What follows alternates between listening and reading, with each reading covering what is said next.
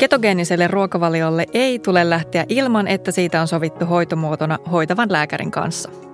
Ruokavaliohoito suunnitellaan aina yksilöllisesti ja se vaatii moniammatillista yhteistyötä ravitsemusterapeutin ja lääkärin kanssa.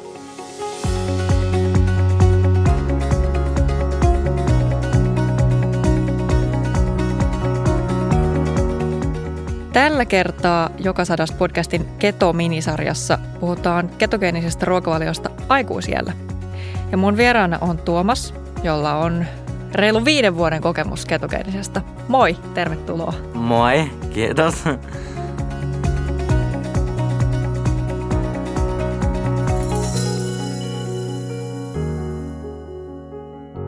Mä papataan nyt hetken tätä tilannekuvaa ja historiaa auki, kun on kyse niin harvinaisesta jutusta.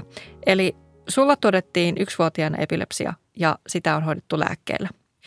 14-vuotiaana huomattiin, että itse asiassa kyse onkin harvinaisesta sairaudesta nimeltään glukoositransporterihäiriö. Tämän häiriön takia glukoosi ei pääse kulkemaan aivoihin ja glukoosi on aivojen pääasiallinen energialähde. Eli sitten kun aivot ei saa tarpeeksi energiaa, niin tämä aiheuttaa neurologisia ongelmia, esimerkiksi epilepsiakohtauksia, mutta myös muita neurologisia oireita.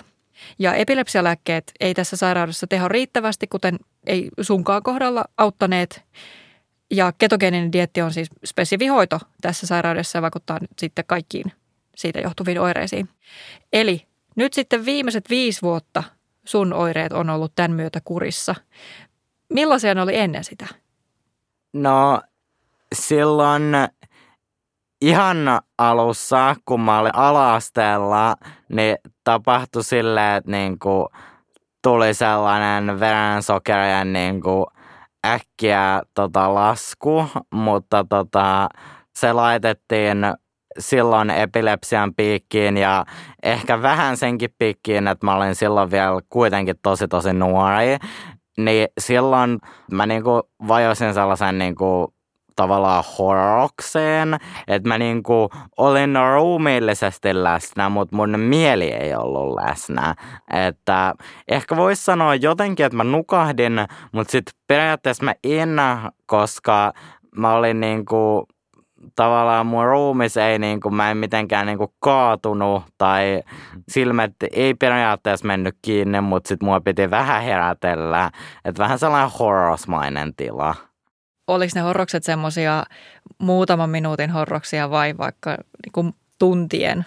Öö, ehkä maksimissaan 10 tai 15 minuutin, että ei niinku, tavallaan sit heti kun niin kuin opettaja tuli siihen ja oli silleen vähän ravisteli, niin kyllä mä sitten niin kuin havahduin ja en mä sitten myöskään niin kuin oikeastaan itse tajunnut, että mä olen silleen vajonnut ja sitten tuntui silleen niin kuin nololta, mutta mm. sitten tavallaan kun ei sitten tuntunut silleen niin kuin, että pitäisi huolestua siinä vaiheessa, kun kuvitteli, että se on vain joku epilepsia juttu.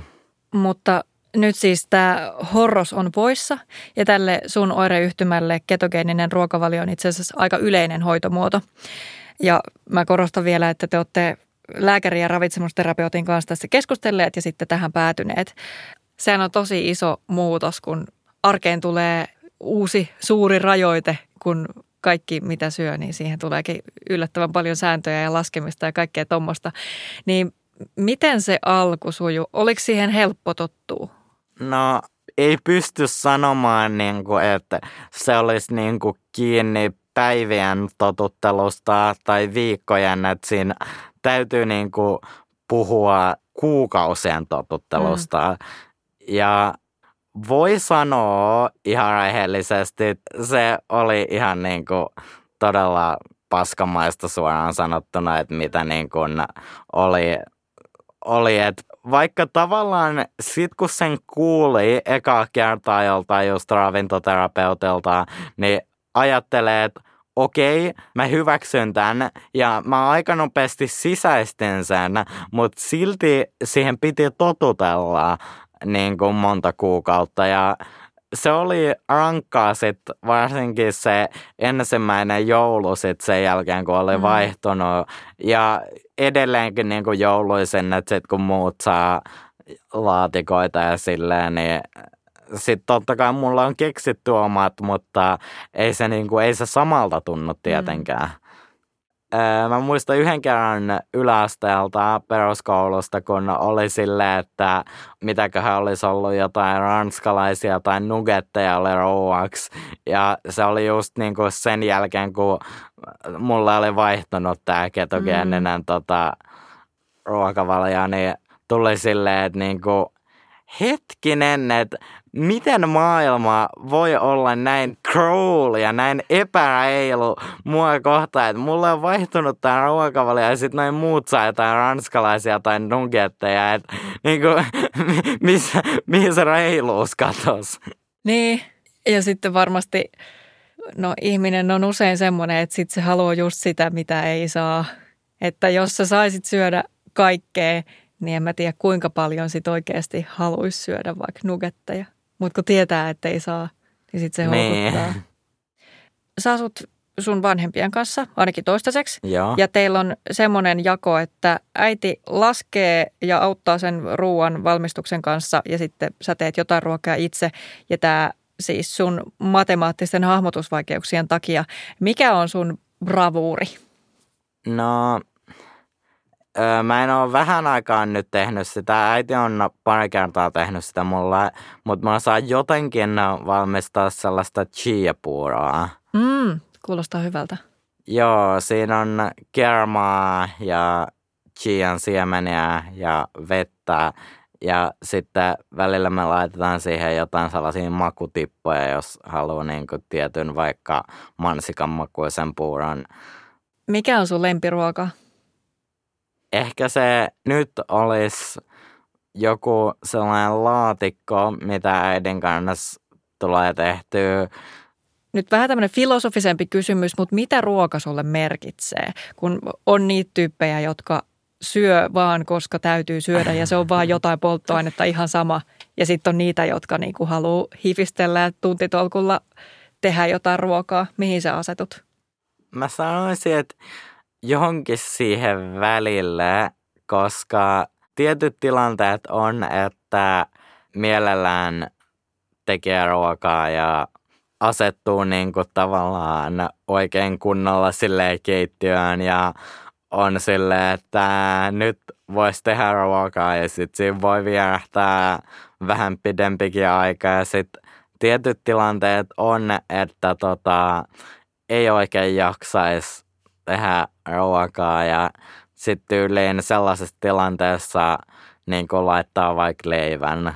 Totta kai sitten, että edelleenkin, vaikka nyt niin kuin huomattavasti paremmin on asiat kunnossa, niin edelleenkin sit jos vaikka esimerkiksi näkee kaupassa jotain herkkua tai mahdollisesti, että muu perhe syö jotain herkkua, niin onhan mulla totta kai niin kuin omat, mutta kun ei ne aina ole samanlaisia kuin ne niin kuin tavallaan alkuperäiset herkut, mitä kaikki muut voi syödä, niin kyllä se tavallaan se ottaa päähän, mutta niin kuin, sit kun sille ei voi tehdä mitään, se vaan, se vaan ottaa päähän. Sitä, se ei niin kuin, tavallaan se ei muutu yhtään millään tavalla se tilanne, vaikka mä miten kiukuttelisin, niin mä en pidä siitä niin kuin tietyllä tasolla vieläkään, mutta mä oon hyväksynyt sen ja mä oon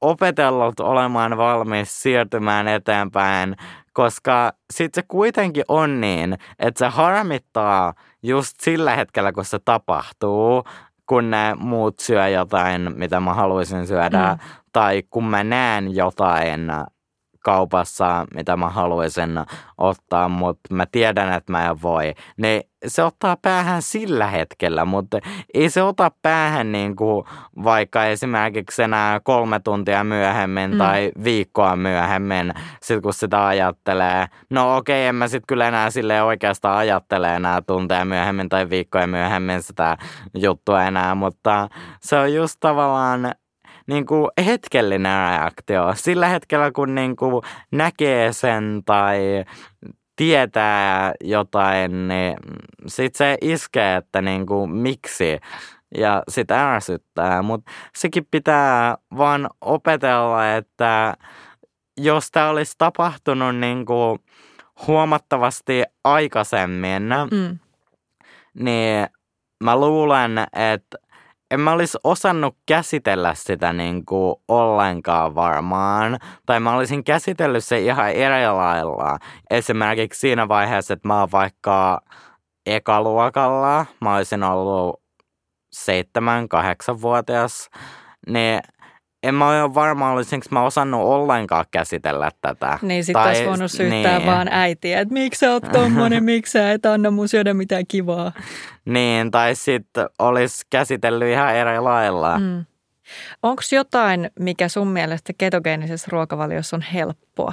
Varmaan ehkä tavallaan se, että sen noudattaminen, sen ruokavalion noudattaminen ei tunnu mitenkään niin kuin kurinalaiselta siinä vaiheessa, kun on vaikka jotain sellaista ruokaa vaikka siellä työpaikallakin, mikä ei niin houkuttele. Se ei tunnu siinä vaiheessa mitenkään kurinalaiselta, mutta sitten kun siellä on jotain, mistä oikeasti tykkää, mutta tietysti sit jos tota, jossain vaiheessa tulevaisuudessa, ja mä oikeasti toivon, että jossain vaiheessa tulevaisuudessa ei enää tarvii. Mä en tarkoita, että tämä olisi mitenkään niin kuin huono juttu, tämä edistää mun terveyttä ja mä pysyn kunnossa, kun mä syön tälleen, mutta mm. kyllä mä toivon, että mä voisin taas niin kuin jossain vaiheessa syödä niin kuin normaalisti. No okei, okay, totta kai nyt kun tätä on jo vuosien ajan on tullut syötyä, mm. niin alkaahan tämä tuntua normaalta, mutta niin kuin, kyllä mä haluaisin syödä sille ilman niin kuin, rajoituksia taas jossain vaiheessa ja totta kai mä toivon, että mä pystyn, mutta eihän sitä voi vielä tässä vaiheessa sanoa, että milloin.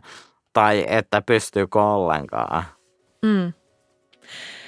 Kiitos hirveästi Tuomas sun rehellisyydestä ja avoimuudesta ja kiitos, että kävit. Joo, oli mukavaa, että huolitte.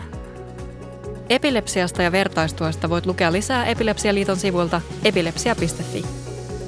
Podcastin on tuottanut Jaksomedia.